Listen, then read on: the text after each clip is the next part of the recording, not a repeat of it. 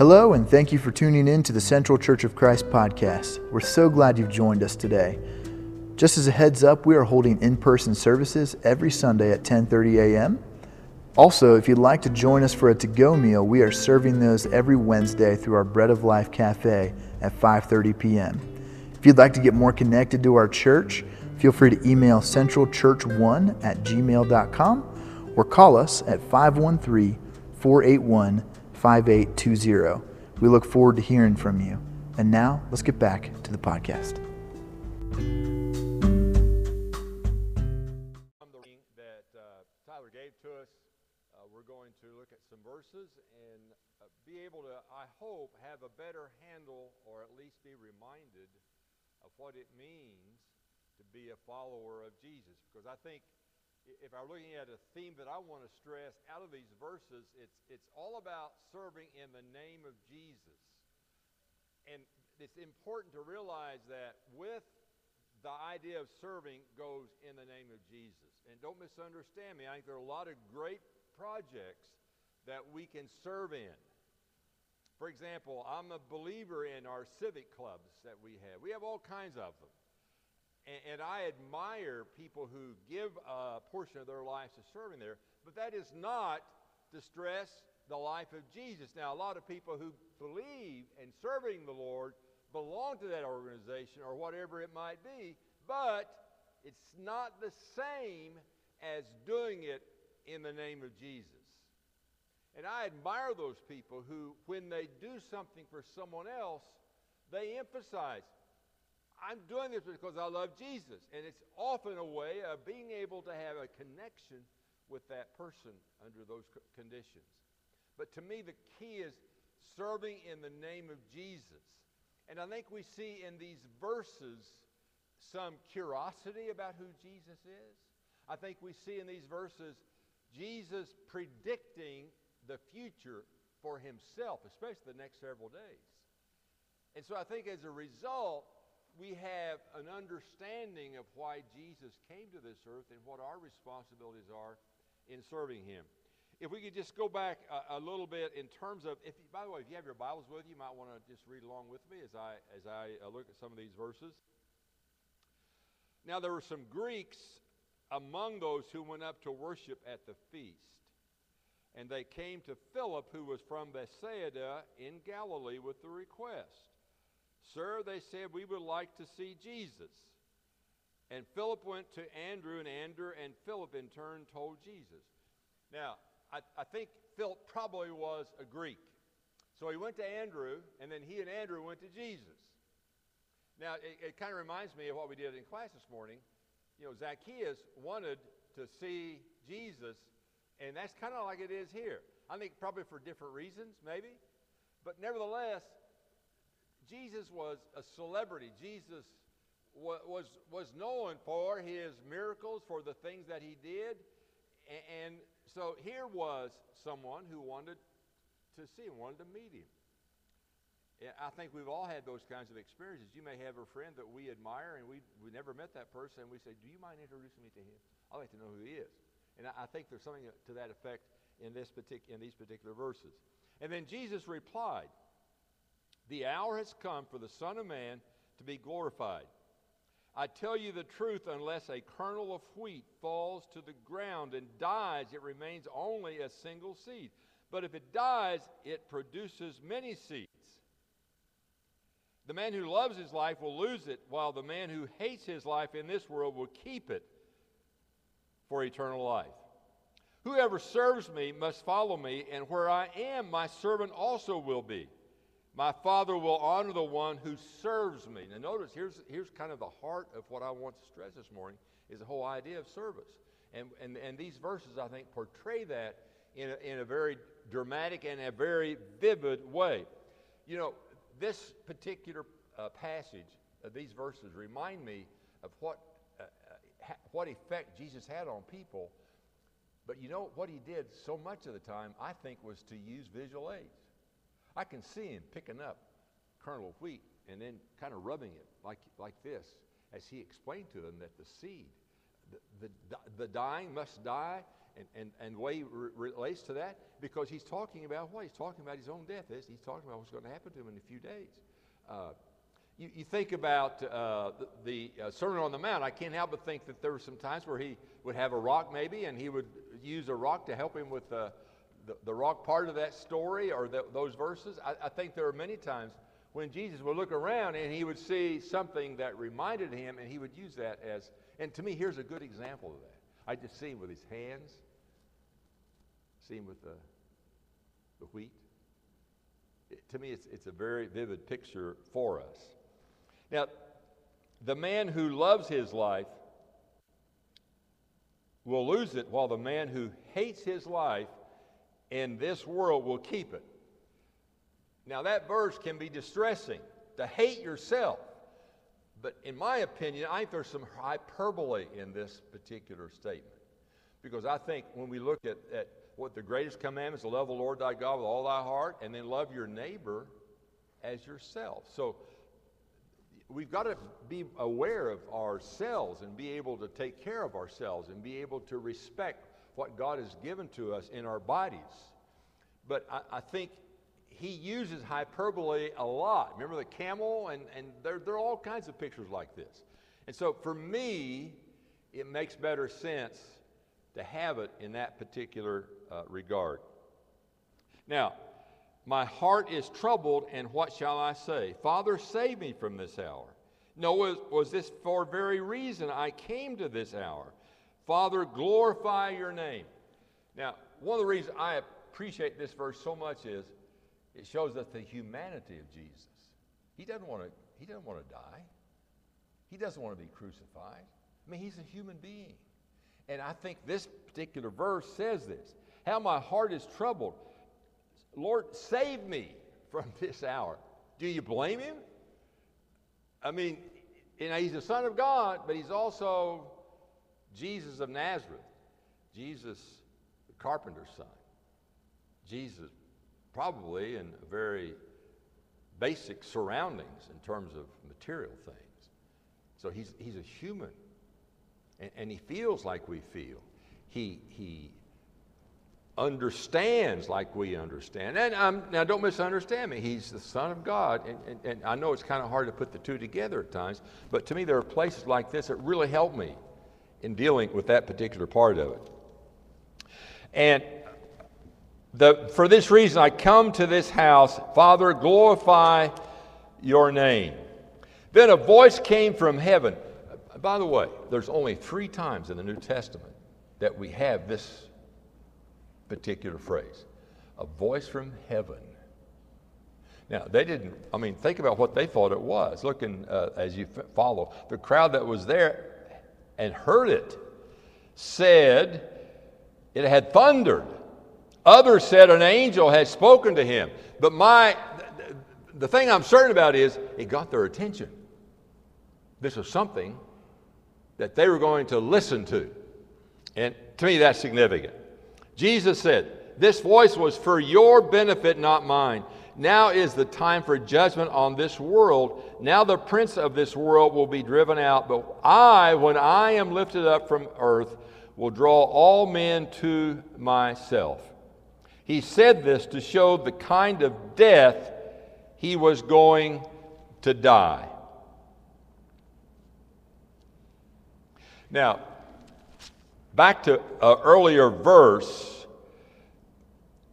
Jesus said, my heart is troubled, and what shall I say? Father, save me from this hour. No, it was for this very reason I came to this hour. Father, glorify your name. Now, we see this word in other parts of, of Scripture. But I think for us here, this is part of what he is referring to the rest of that week. He's going to be crucified, he's going to die a terrible death. But just like the seed, we must die to sin. Jesus raises us from the watery grave of baptism to live a new life. And his sacrifice on the cross is part of that glory. In fact, one might say, I think, that to glorify God and to glorify us, in terms of what we are to become, it's sacrificial love. And so when we see Jesus on the cross, we see the glory of God exhibited in that particular fashion. And I think that's important for us to uh, recognize. Uh, I, I, love uh, Psalms 19, verse 1 The heavens declare the glory of God, and the firmament showeth his handiwork. If you, if you want to get a handle on what glorify can mean, think about the heavens. We used to live in Bloomington, Illinois, and there the land is so flat. How flat is it? It's so flat you could probably eat off the ground and never spill a drop from your glass because it's just flat. And when you look up, thank you, David, I appreciate your help. When you look up, there's more sky. Like we had been living in. Uh, in North Carolina, and, and, and we lived in the mountains, the Blue Ridge Mountains. And to go from the mountains to this flat, I thought, I've never seen so much sky. You know, every, you know, it just kind of, it was there, and you couldn't resist. I have been uh, reading some about our solar system and about what's uh, what is above us, in, in uh, and I did not realize we have a a space uh, it's it's mainly a way of examining what's out there and taking photos, but it's called Voyager 1. And that gives you a clue of how huge our system is that we are a part of. That Voyager has been traveling at 38,000 miles an hour for 44 years. And on October 1st, two days ago, it was 44 years and 16 days at 38,000 miles an hour. Just, I mean, you just really can't imagine. I can't put my mind around that. And do you realize that thus far, they've discovered over 6 billion billion Earth like planets. The heavens declare the glory of God. And, and what a marvelous way of seeing that by just looking up.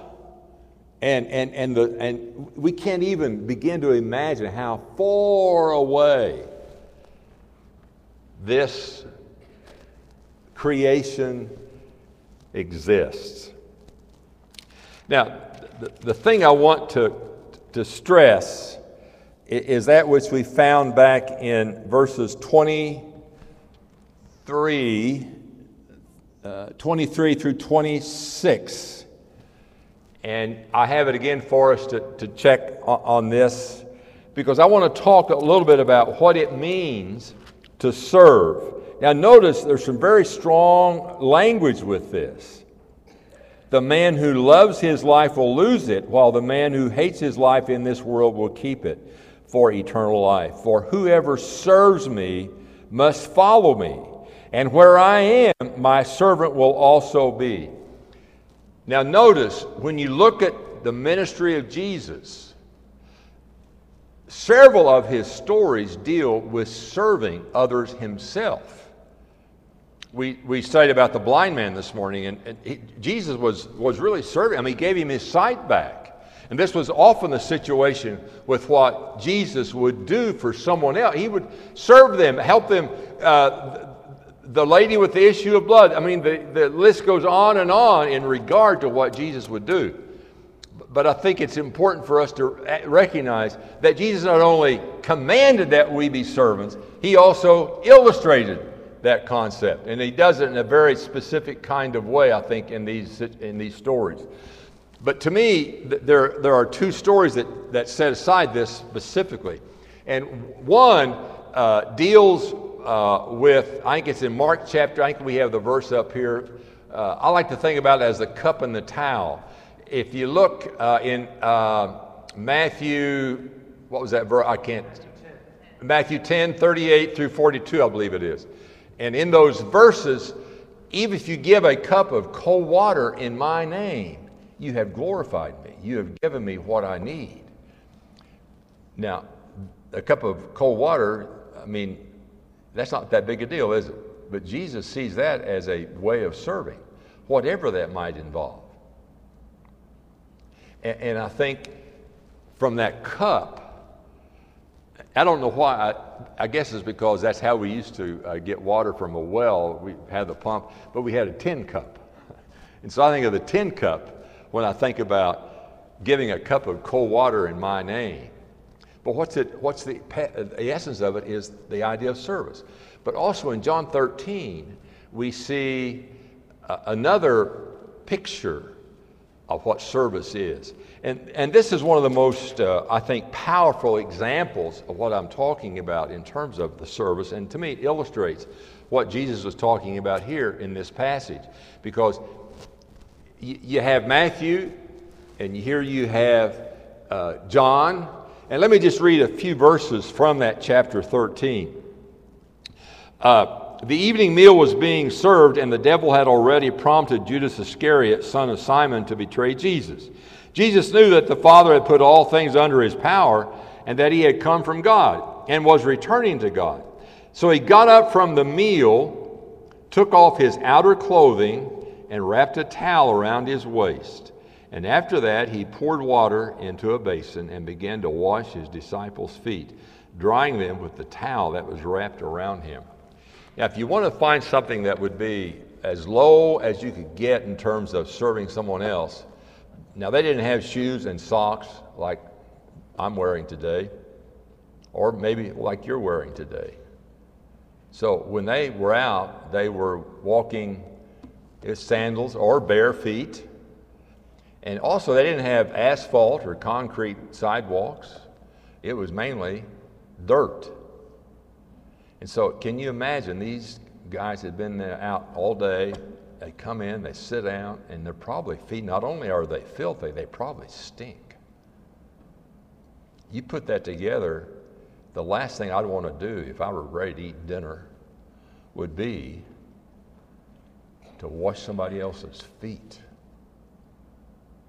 But that's what Jesus did.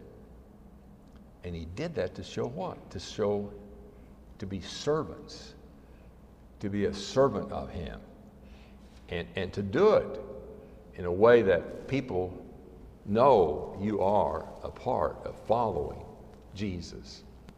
And so I'd like to talk some about what service can involve.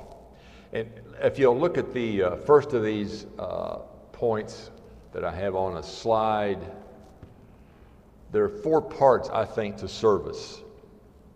I think there's the tongue, there are the hands, there are the mind, and there are feelings.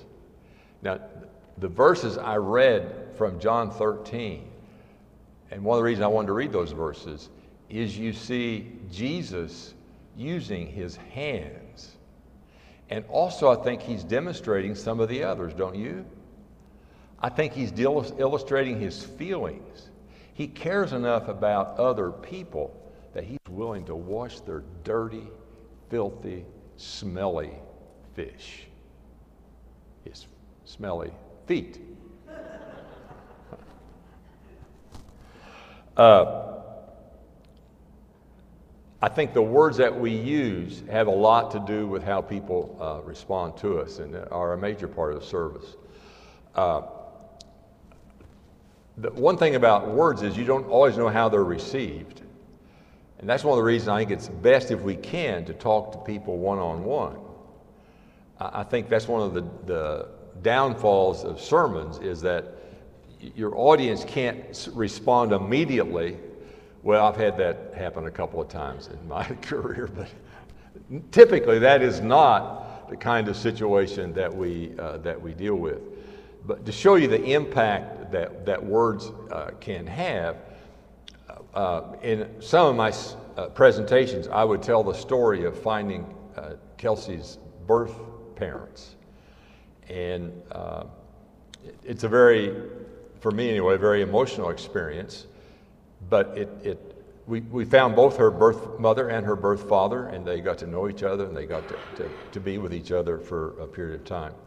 Uh, and I've had people, I tell that story, and several times I've had people come to me after the speech and say, you know, because of what you said, I'm going to find my birth parents, or I'm going to convince my, my and then she'll give a relative and that those parents. Well, words have an impact. Words can make a difference. Now, on the other hand, and this is something that I think we have to be careful about, how do, our, how do people perceive our words? Uh, some of you know that uh, I do a little piece with uh, the bent finger, uh, and many of you have heard me go through that part of it, and I, I will tell that in a, in a presentation. And I was te- uh, speaking to a group of farmers uh, in Springfield, Illinois, many years ago, and at the end of the speech, I'd done the, the little thing with the finger, and at the end of my speech, there were some people that came, came by, and there was one man who, who just kind of stood in the background. He didn't, he didn't make any effort to come forward until everyone else was gone. And when everyone else had left, he walked up to me, and there was a, was a lectern, and he took his right arm and slammed it down on the lectern, and he had an artificial uh, arm and shoulder up through this area. He had gotten it caught in a corn picker and he didn't say anything. But he let me know he did not appreciate my making fun of just a little finger when he had the whole arm. So we want to be careful with our words. But as you can uh, see in Romans chapter 10, I believe it is, in verse number 8. Would somebody read that aloud for me, please? But what does it say? The word is near you, it's in your mouth and in your heart. That is the message concerning faith that we proclaim. Okay, thanks, David. But I think it emphasizes point that our words make a huge difference in how people uh, respond to us. And I hope there are, are, we have visitors this morning. I hope that uh, we will use some words to affirm people, let us let them know we, we are delighted that you're here because we are. And one of the ways that we can serve you is by giving you words that hopefully will encourage and Perhaps maybe you'll come back, or perhaps there's some way we could study with you the, what God's Word is all about. And we would be delighted to do that. So the words are number one. Number two uh, is the hands, how we can use our hands to serve. And uh, many of you are able to, we've got some great cooks and chefs in this room right now. Uh, I can see many of you, I've eaten your, your cakes, your, your uh, pies, your, uh, your special meals, and it's been a pleasure, but you're using your hands to be able to do that. Uh, and some of you do this every Wednesday night uh, as you prepare the meal for our uh,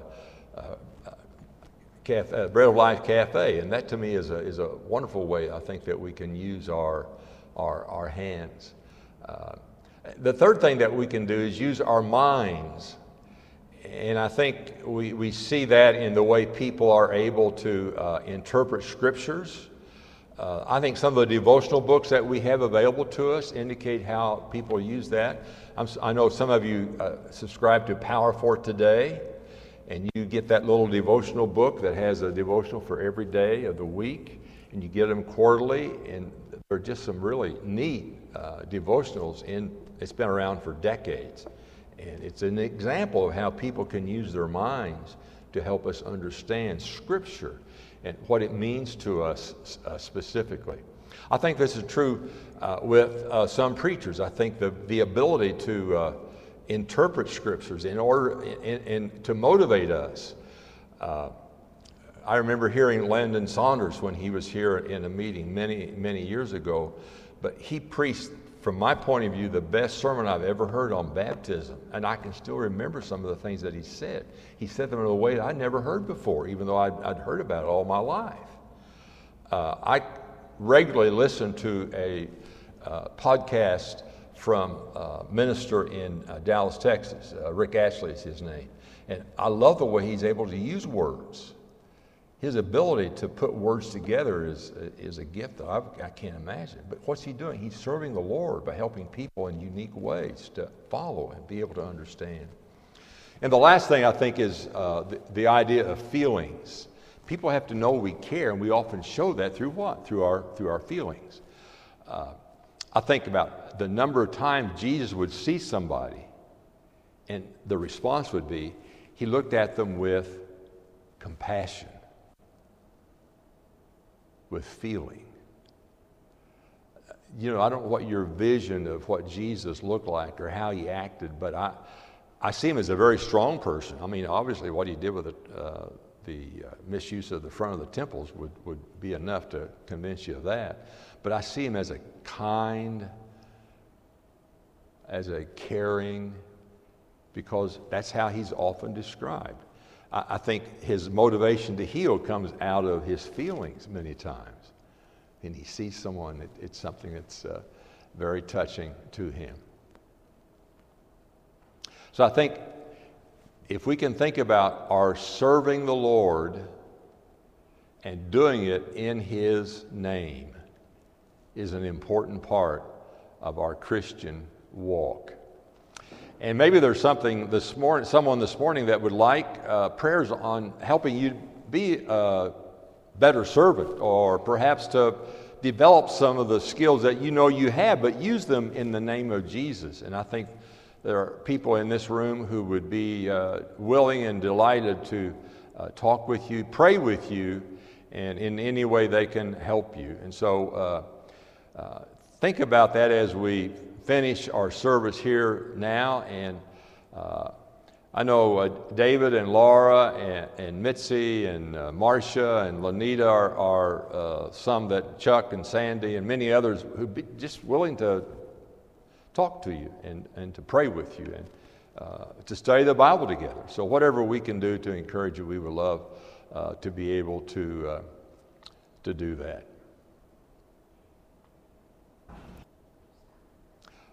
Uh, Look at